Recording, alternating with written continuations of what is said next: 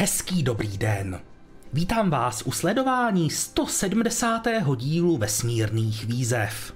Tentokrát bude řeč o říjnových událostech. Začneme startem americké sondy Psyche.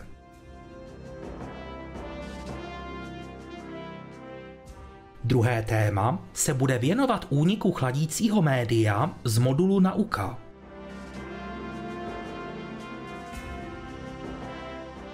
Připomeneme si ruský výstup do volného kosmického prostoru.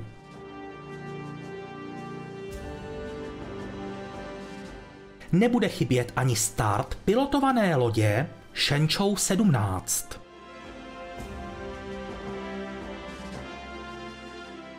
Čeká nás také návrat tří mužů ze stanice Tiangong.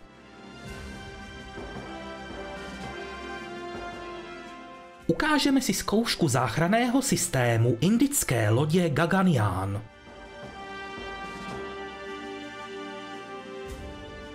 Čekají nás také výsledky předběžné analýzy vzorků, které přivezla sonda Osiris-Rex.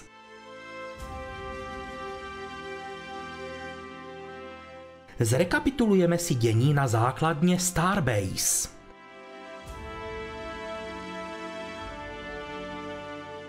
V závěrečném tématu si ukážeme start testovacích družic projektu Kuiper.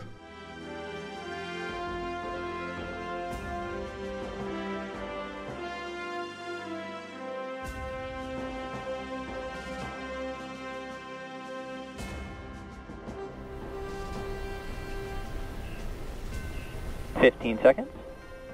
13. října se na floridské rampě 39A zažehlo 27 raketových motorů Merlin. Raketa Falcon Heavy vyrazila na svou zatím vědecky nejcennější misi. engine ignition. And liftoff.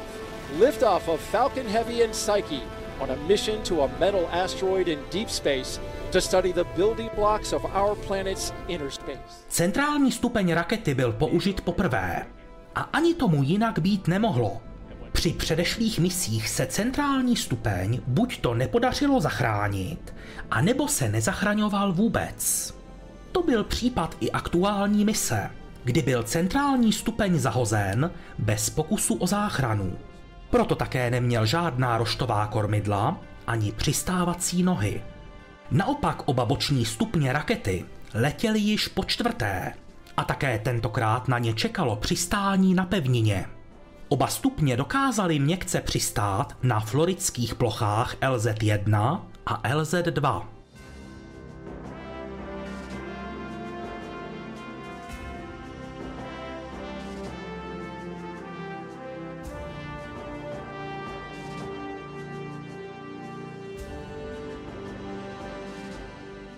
Horní stupeň nejprve dosáhl oběžné dráhy a druhým zážehem tuto dráhu protáhl do meziplanetárního prostoru. 62 minut po startu se tak mohl oddělit náklad. Dvě a tři čtvrtě tuny těžká sonda Psyche. Už za pár minut po oddělení pozemní středisko zachytilo signál, který potvrdil, že je sonda v pořádku. So I'm so excited to see that. Probably not as excited as Jim, who's at the hostess right now, but uh, that is an awesome shot to see Psyche. Psyche poté vyklopila své obří fotovoltaické panely o celkové ploše 75 metrů čtverečních. Našli bychom na nich 22 730 článků, které pracují s účinností 29,5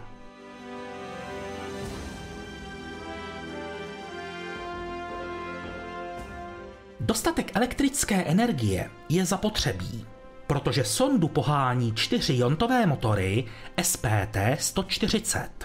Aby se minimalizovalo jejich opotřebení, bude vždy v provozu pouze jeden z nich. Tyto motory vyvinou tah 270 mN a váží jen 8,5 kg. K dispozici mají 1085 kg xenonu. Je to mimochodem největší nádrž svého druhu, jaká se kdy u kosmické mise použila. Jontové motory sice mají malý tah, ale s pohonou látkou pracují mimořádně účinně.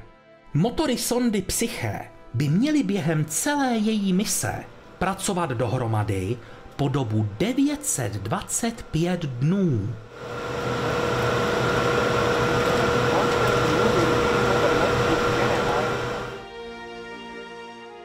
Sonda Psyche je vybavena i technologickým demonstrátorem vysokorychlostního datového přenosu pomocí laserů. S jeho testy se začne 60 dnů po startu. Inženýři chtějí testovat jeho schopnosti ve vzdálenostech od jedné desetiny do dvou a půl astronomických jednotek od Země. Získané zkušenosti pomohou celé technologii vyzrát. Bude to poprvé, kdy se laserový komunikační aparát bude testovat ve větší vzdálenosti než u měsíce.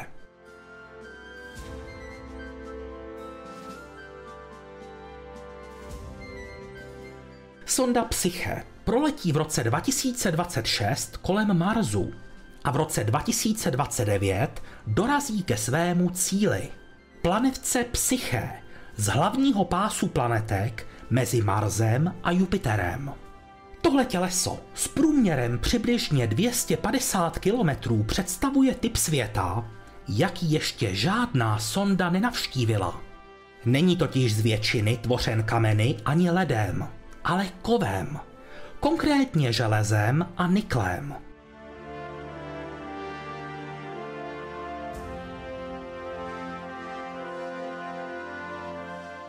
Podle některých teorií by mohlo jít o jádro tělesa, které se mohlo stát planetou. Při nárazu s jiným objektem však mohly být jeho nadložní vrstvy odtrženy a zůstalo pouze odhalené jádro. Zda je tato teorie správná či nikoliv, by nám měla prozradit právě sonda Psyché.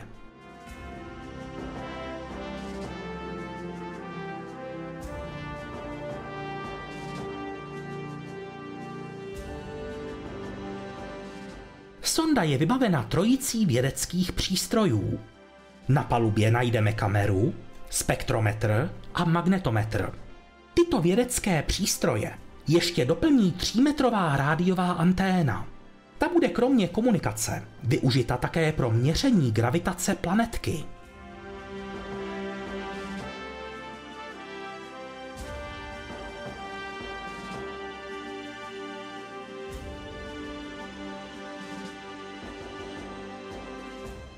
Devátého října dostala posádka Mezinárodní kosmické stanice pokyn provést vizuální inspekci ruské části stanice. Z okna modulu kupola bylo vidět, jak zhruba od modulu Nauka unikají drobné částice.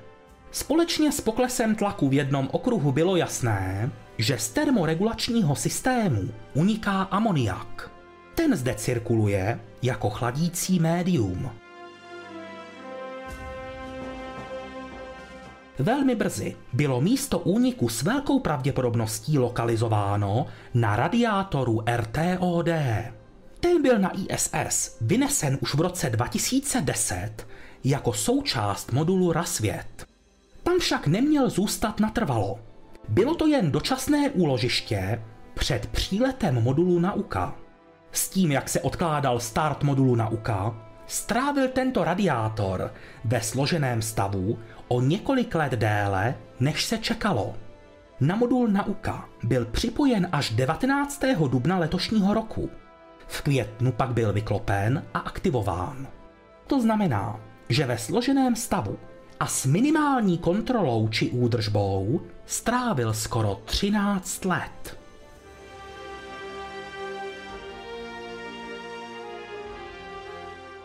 Podle neoficiálních informací by se místo úniku mohlo nacházet na flexibilním spoji rozvodů chladiva v místě, kde se stýkají dva panely radiátorů.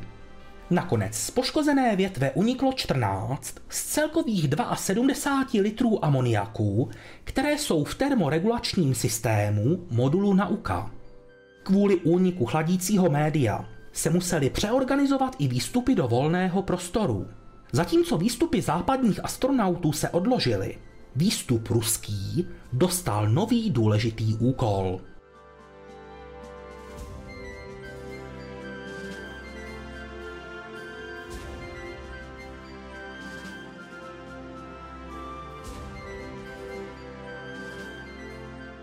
Pěta 25. října vystoupili do volného prostoru dva ruští kosmonauti. Oleg Kononěnko ve skafandru s červenými pruhy byl ve volném prostoru již po šesté. Nikolaj Čup ve skafandru s modrými pruhy zažíval ve volném kosmickém prostoru svou premiéru.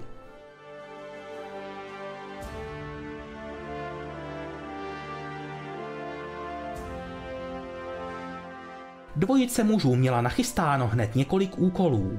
Instalovali třeba nový radar, nebo vypustili malou družici Parus MGTU.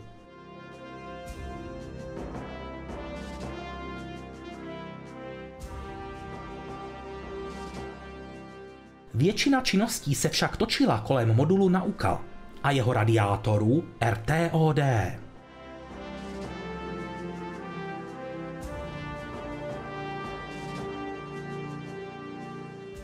Oba kosmonauti měli k dispozici doporučení a poznatky od svých kolegů Olega Novického a Kirila Peskova. Ti 17. října ve speciálním bazénu s maketou modulů nacvičovali některé činnosti, které se týkají inspekce a opravy radiátorů.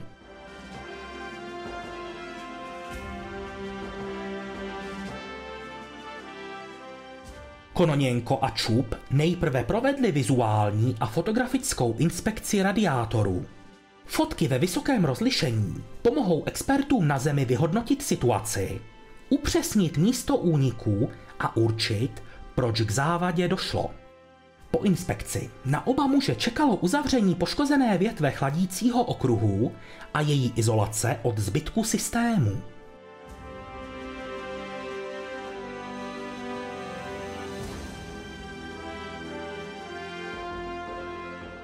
Výstup měl původně trvat necelých sedm hodin, ale nakonec se téměř o hodinu protáhl. Skafandry i nástroje totiž byly lehce kontaminovány stopami amoniaku. Aby tato látka neznečistila atmosféru stanice, musela přijít důkladná očista.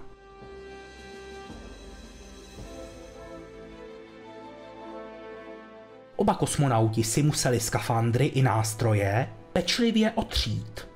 Výstup nakonec skončil po sedmi hodinách a 41 minutách.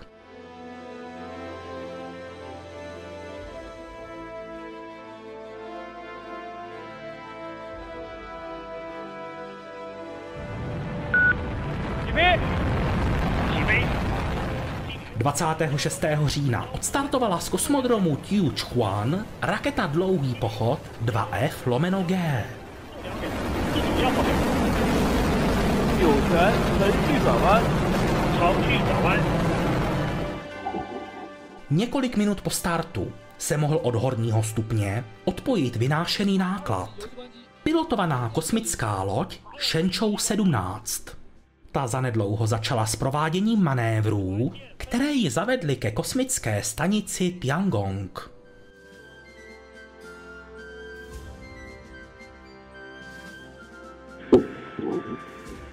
Velitelem lodi Shenzhou 17 byl Tchang Hung Po, který letěl do vesmíru již po druhé. Zajímavé je, že při své první misi v roce 2021 letěl v lodi Shenzhou 12 na stanici Tiangong. V rámci aktuální výpravy se tedy stal prvním člověkem, který tuto stanici navštívil dvakrát. Posádku lodi Shenzhou 17 doplnili dva kosmičtí nováčci Tchang Sheng Tie a Tiang Xin Lin. 对接接触，创造良好的这种初始的条件，对这样一个过程。嗯，那么你看到现在呢，马上应该是，呃， Zhruba 6,5 hodiny po startu se kosmická loď Shenzhou 17 v automatickém režimu spojila se základním modulem Tianhe. Po nezbytných kontrolách pevnosti spojení se mohly průlezy mezi lodí a stanicí otevřít.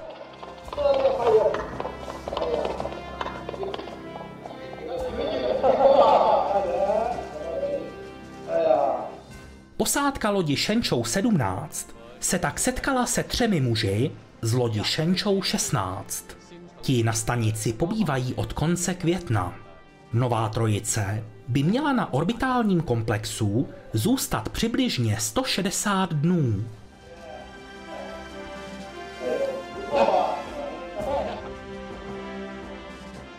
7. října zemřel Oldřich Pelčák. Ten byl záložníkem Vladimíra Remka při jeho kosmické misi.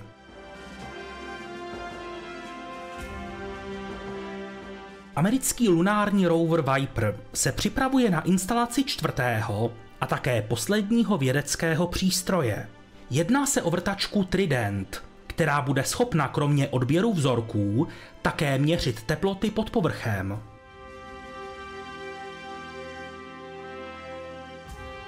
Společnost Rocket Lab provedla tlakovou zkoušku nádrže své rakety Neutron.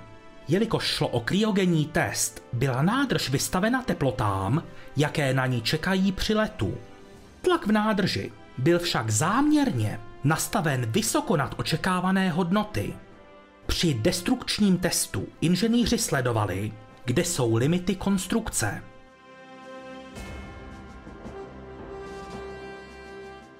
Vyšetřování selhání mise Luna 25 předběžně ukázalo, že za chybu, která vedla ke ztrátě mise, může s největší pravděpodobností softwarová chyba. Při zážehu bylo špatně nastaveno pořadí priorit a nebyl tak aktivován akcelerometr. Ten by přitom sondu upozornil, že už dosáhla potřebné změny rychlosti a zážeh může skončit. Zážeh, který měl trvat 84 sekund, Nakonec trval 127 sekund. Sonda zpomalila tak moc, že narazila do měsíce.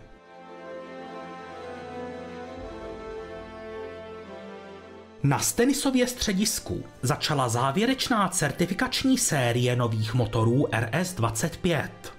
17. října tu proběhl první z celkem 12 statických zážehů. Aktuální série má prověřit, že jsou nově vyrobené díly bezpečné při provozu, aby mohla začít produkce nových motorů. Ty se začnou na raketách SLS používat od mise Artemis 5.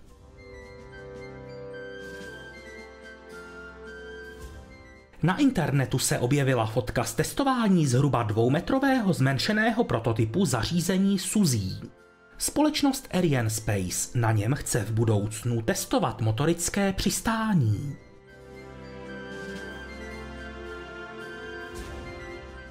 Na Marshallově středisku proběhl zkušební zážeh raketového motoru, který vznikl v rámci projektu Remfire.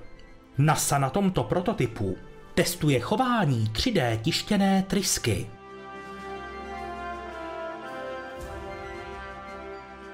...24. října proběhl na rampě 39B další z testů mobilní vypouštěcí plošiny. Konkrétně se testoval systém, který při startu pustí pod motory rakety SLS velké množství vody. Systém prošel před misí Artemis 2 drobnými úpravami. Jeho praktická zkouška je součástí kontrol, zda je celá plošina připravena podle očekávání.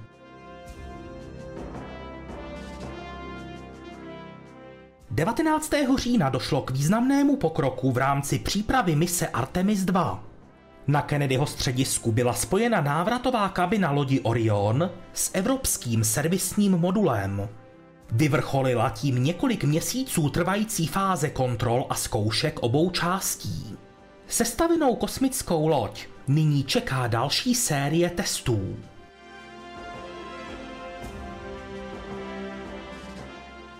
5. října odstartovala z kosmodromu Sichang raketa Dlouhý pochod 2D. Její náklad tvořily tři družice Yaokan 3903. Z nízké oběžné dráhy budou sloužit spravodajským účelům.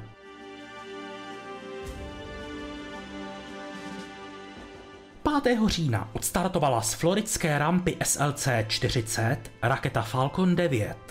V rámci mise Starlink 6 21 se na oběžnou dráhu dostalo dalších 22 družic. První stupeň, který byl použit po osmé, přistál na mořské plošině Just read the instructions.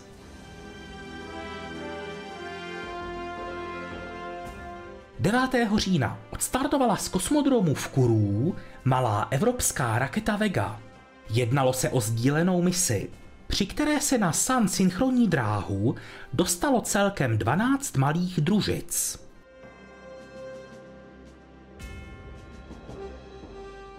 Devátého října přišel start Falconu 9 na misi Starlink 7 pomlčka 4. Z Vandenbergovy základny letělo na oběžnou dráhu celkem 21 družic. První stupeň Falconu byl použit po 14. a dosedl na mořskou plošinu Of course I still love you.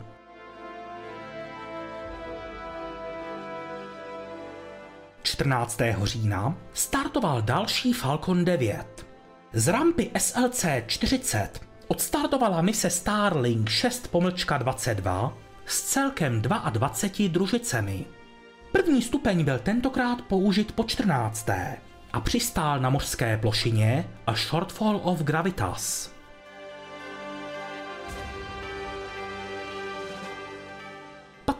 října přišel start rakety Dlouhý pochod 2D. Z kosmodromu Tiu Chuan se na Sun synchronní dráhu dostala meteodružice Yinhai 104.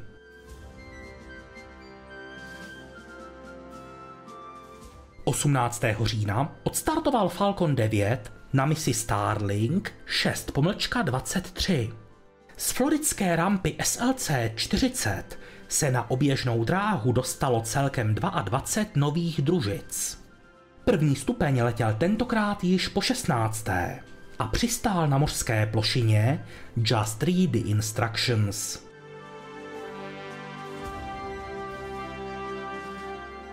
21. října odstartoval z Vandenbergovy základny další Falcon 9. Při misi Starlink 7 5 bylo vyneseno 21 družic. První stupeň rakety letěl po 16. a přistál na mořské plošině Of course I still love you.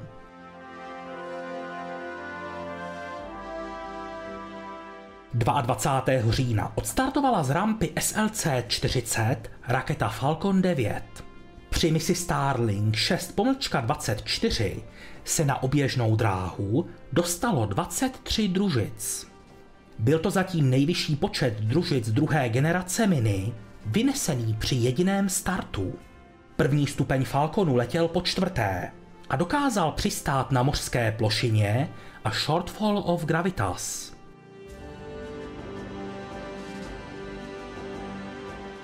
23. října odstartovala z kosmodromu Sichang raketa Dlouhý pochod 2D. Na oběžnou dráhu vynesla tři družice Yaokan 3904. Jejich účel bude zřejmě souviset se spravodajským sběrem signálů.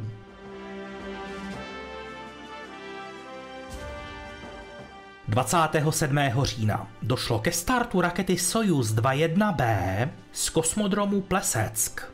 Na oběžnou dráhu se dostala sedmá družice vojenského programu Lotos S1. Tyto družice jsou určeny pro signálové spravodajství.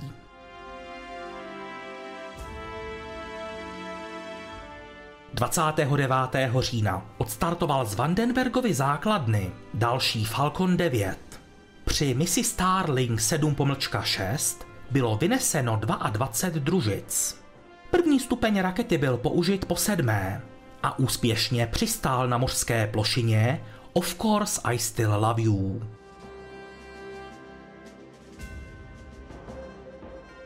31. října provedla SpaceX svůj devátý start v průběhu října. Z rampy SLC-40 odstartoval Falcon 9 na misi Starlink 6 25. Původně se mělo letět o den dříve, Odpočet se však zastavil půl minuty před startem kvůli mechanismu, který odpojuje oba stupně rakety. Na oběžnou dráhu bylo i tentokrát vyneseno 23 družic. První stupeň letěl po osmé a měkce přistál na mořské plošině Just Read the Instructions.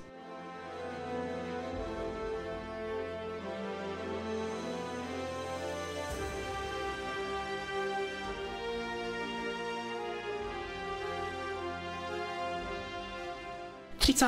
října ve 13.37 našeho času se od centrálního modulu Tianhe na stanici Tiangong odpojila kosmická loď Shenzhou 16.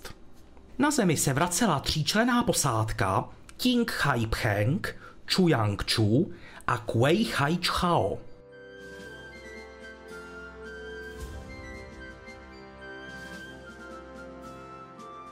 Posádka strávila na stanici 153 dnů. V posledních několika dnech se věnovala především předávání úkolů posádce lodi Shenzhou 17.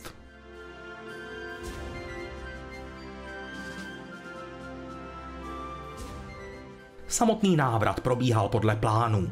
Návratová kabina napadáku dosedla do autonomní oblasti vnitřní Mongolsko 31. října v 1.11 našeho času. Skončila tak mise, která od startu do přistání trvala 153 dnů, 22 hodin, 40 minut a 11 sekund.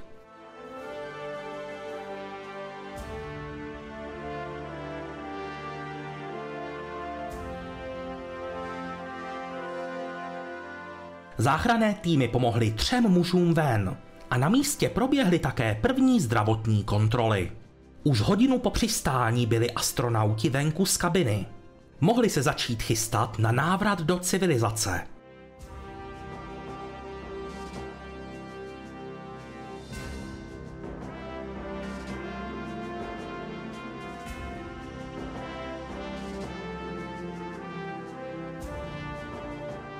Na 21. října připravila Indie důležitou zkoušku v rámci vývoje pilotované kosmické lodě Gaganyaan. Z kosmodromu Sriharikota měla odstartovat mise, při které se měl za letu otestovat záchranný systém. První pokus v 5.15 našeho času ještě nevyšel. Pět sekund před startem byl odpočet zastaven kvůli problémům se zážehem motorů.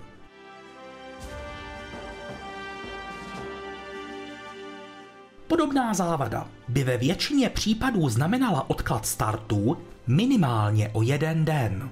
Indové však problém velmi rychle vyřešili. V 6.30 našeho času tak došlo ke startu.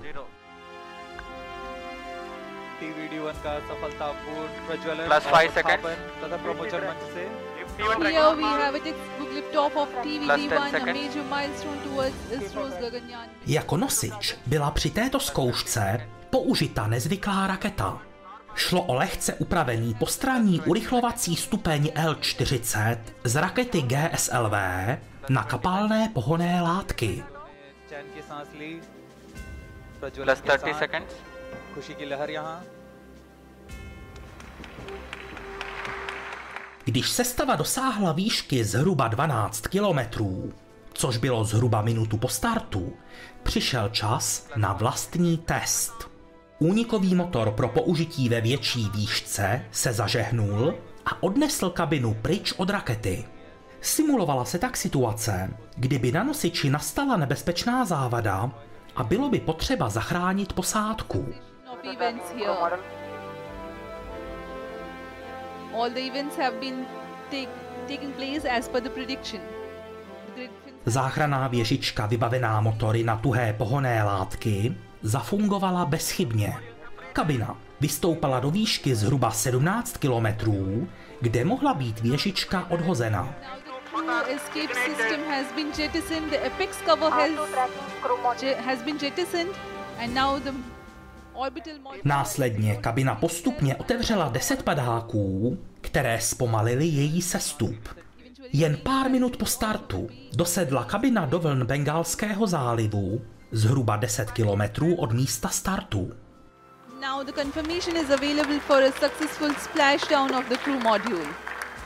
V okolí už čekala loď indického námořnictva, která kabinu vylovila. Inženýři tak budou mít možnost provést inspekci všech částí lodi. Získané údaje pomohou dalšímu vývoji kosmické lodi Gaganyaan.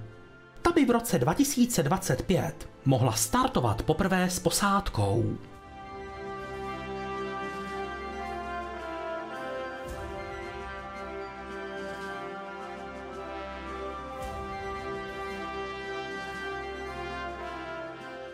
Chvíle, kdy vzorky ze sondy Osiris-Rex dorazily koncem září do Johnsonova střediska v Houstonu, probíhá jejich pečlivá analýza. Na tiskové konferenci 11. října byly představeny první, zatím jen velmi předběžné výsledky rozborů části vzorků. Šlo sice jen o předběžnou analýzu, ale i tak při ní vědci použili celou řadu metod. Od optických až po elektronové mikroskopy, infračervená měření, rentgenovou difrakci až po analýzu chemických prvků. Zmínit bychom měli také rentgenovou počítačovou tomografii. Tento dvoumilimetrový kousek byl touto metodou analyzován i zevnitř. Vědci tak získali trojrozměrný přehled o tom, kde se nachází místa se zvýšenou koncentrací síry.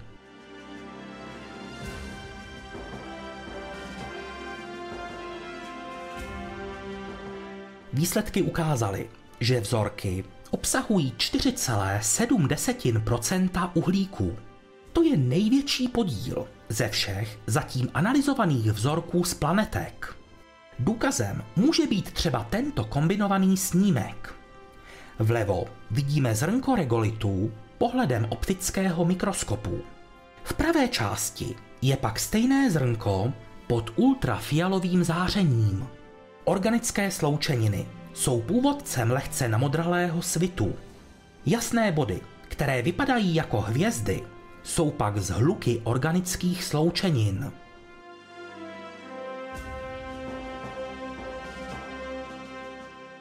Kromě vysokých koncentrací uhlíku vědce potěšila také skutečnost, že vzorky obsahují vodu. Ta je vázaná v horninách, které jsou podobné pozemským jílům. Předběžná analýza tedy potvrdila, že se rozhodně máme na co těšit a že vzorky z planetky Bennu budou mít mimořádnou vědeckou hodnotu.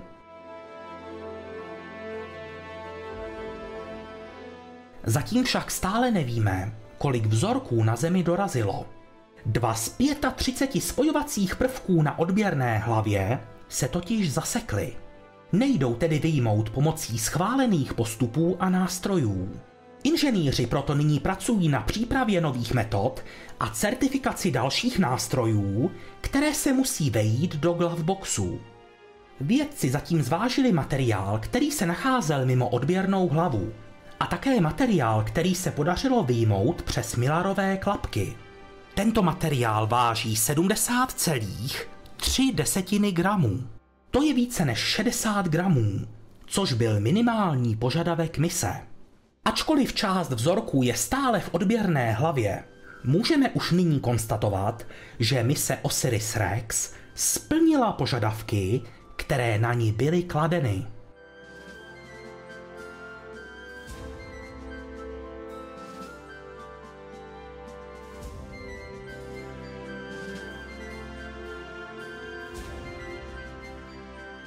Na základně Starbase bylo během října opět hodně živo. Na orbitální rampě jsme třeba 5. října viděli sejmutí Starship 25. Za čtyři dny byl sejmut také prstenec pro hot staging. Ten se 16. října vrátil na své místo a o den později se na vrchol Super Heavy B9 vydala také Starship. Ještě ten samý den však opět zamířila dolů. Návrat nahoru přišel 20. října.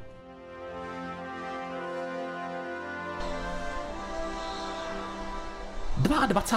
října SpaceX provedla dvě částečná tankování rakety Super Heavy. Byl to zřejmě nácvik na test, který přišel 24. října. Na programu byla zkouška dvojité VDR, tedy kompletní simulace předstartovních činností. Nádrže Super Heavy i Starship pohltili zhruba 4500 tun pohoných látek, kapalného kyslíku a metanu. Po kompletním natankování přišlo odčerpání pohoných látek a také zkouška systému, který rampu při startu zalije vodou.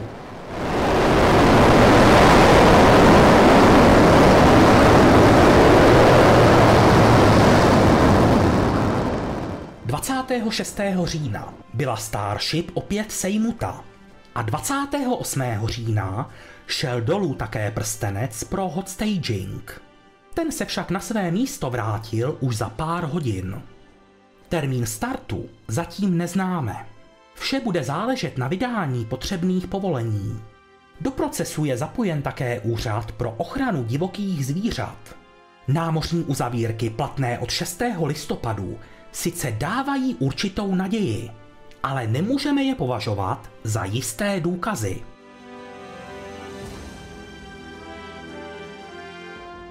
Bylo by však chybou domnívat se, že se na Starbase pracuje pouze na Super Heavy B9 a Starship 25. Třeba 21. října nastal statický zážeh jednoho motoru Raptor na Starship 26. Ta nemá žádná křidélka ani tepelný štít. Spekuluje se proto, že by mohlo jít o prototyp lunárního landru. Jak uvedla SpaceX, šlo o simulaci deorbitačního zážehu.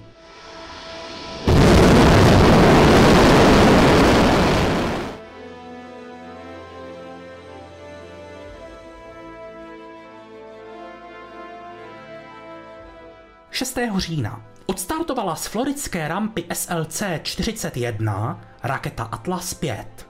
Jednalo se o neúplně běžnou konfiguraci 501. To znamená, že raketa měla pětimetrový aerodynamický kryt, žádné pomocné urychlovací motory a jeden motor na horním stupni. Byl to mimochodem poslední start této konfigurace Atlasu 5. Náklad tvořily dvě testovací družice Kuipersat 1 a 2. Jak už název napovídá, měly by sloužit k testům technologií pro družice, které mají tvořit komunikační síť projektu Kuiper. S vypuštěním ostrých družic by se mělo začít v příštím roce. Firma Amazon chce využít různé rakety. Kromě Atlasů 5 počítá i s raketami Vulcan, New Glenn nebo Ariane 6. Cílem je vybudovat družicovou síť, která by uživatelům umožnila přístup k internetu. Svým způsobem tedy půjde o konkurenci projektů Starlink či OneWeb.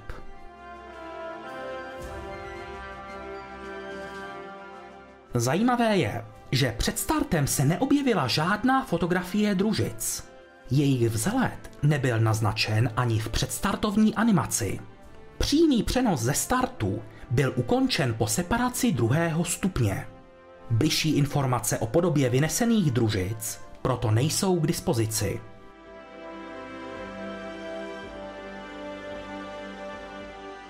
Sto sedmdesátý díl vesmírných výzev pomalu končí a já vám děkuji za pozornost. Pokud nás posloucháte na podcastových platformách, možná by vás zajímalo, že vesmírné výzvy vychází primárně na YouTube. Tam je máte i s obrazem ve 4K rozlišení se 60 snímky za sekundu. Za měsíc přijde další díl, který zmapuje listopadové události. Čeká nás třeba start nákladní kosmické lodě Dragon 2. Do té doby se budu těšit opět naslyšenou.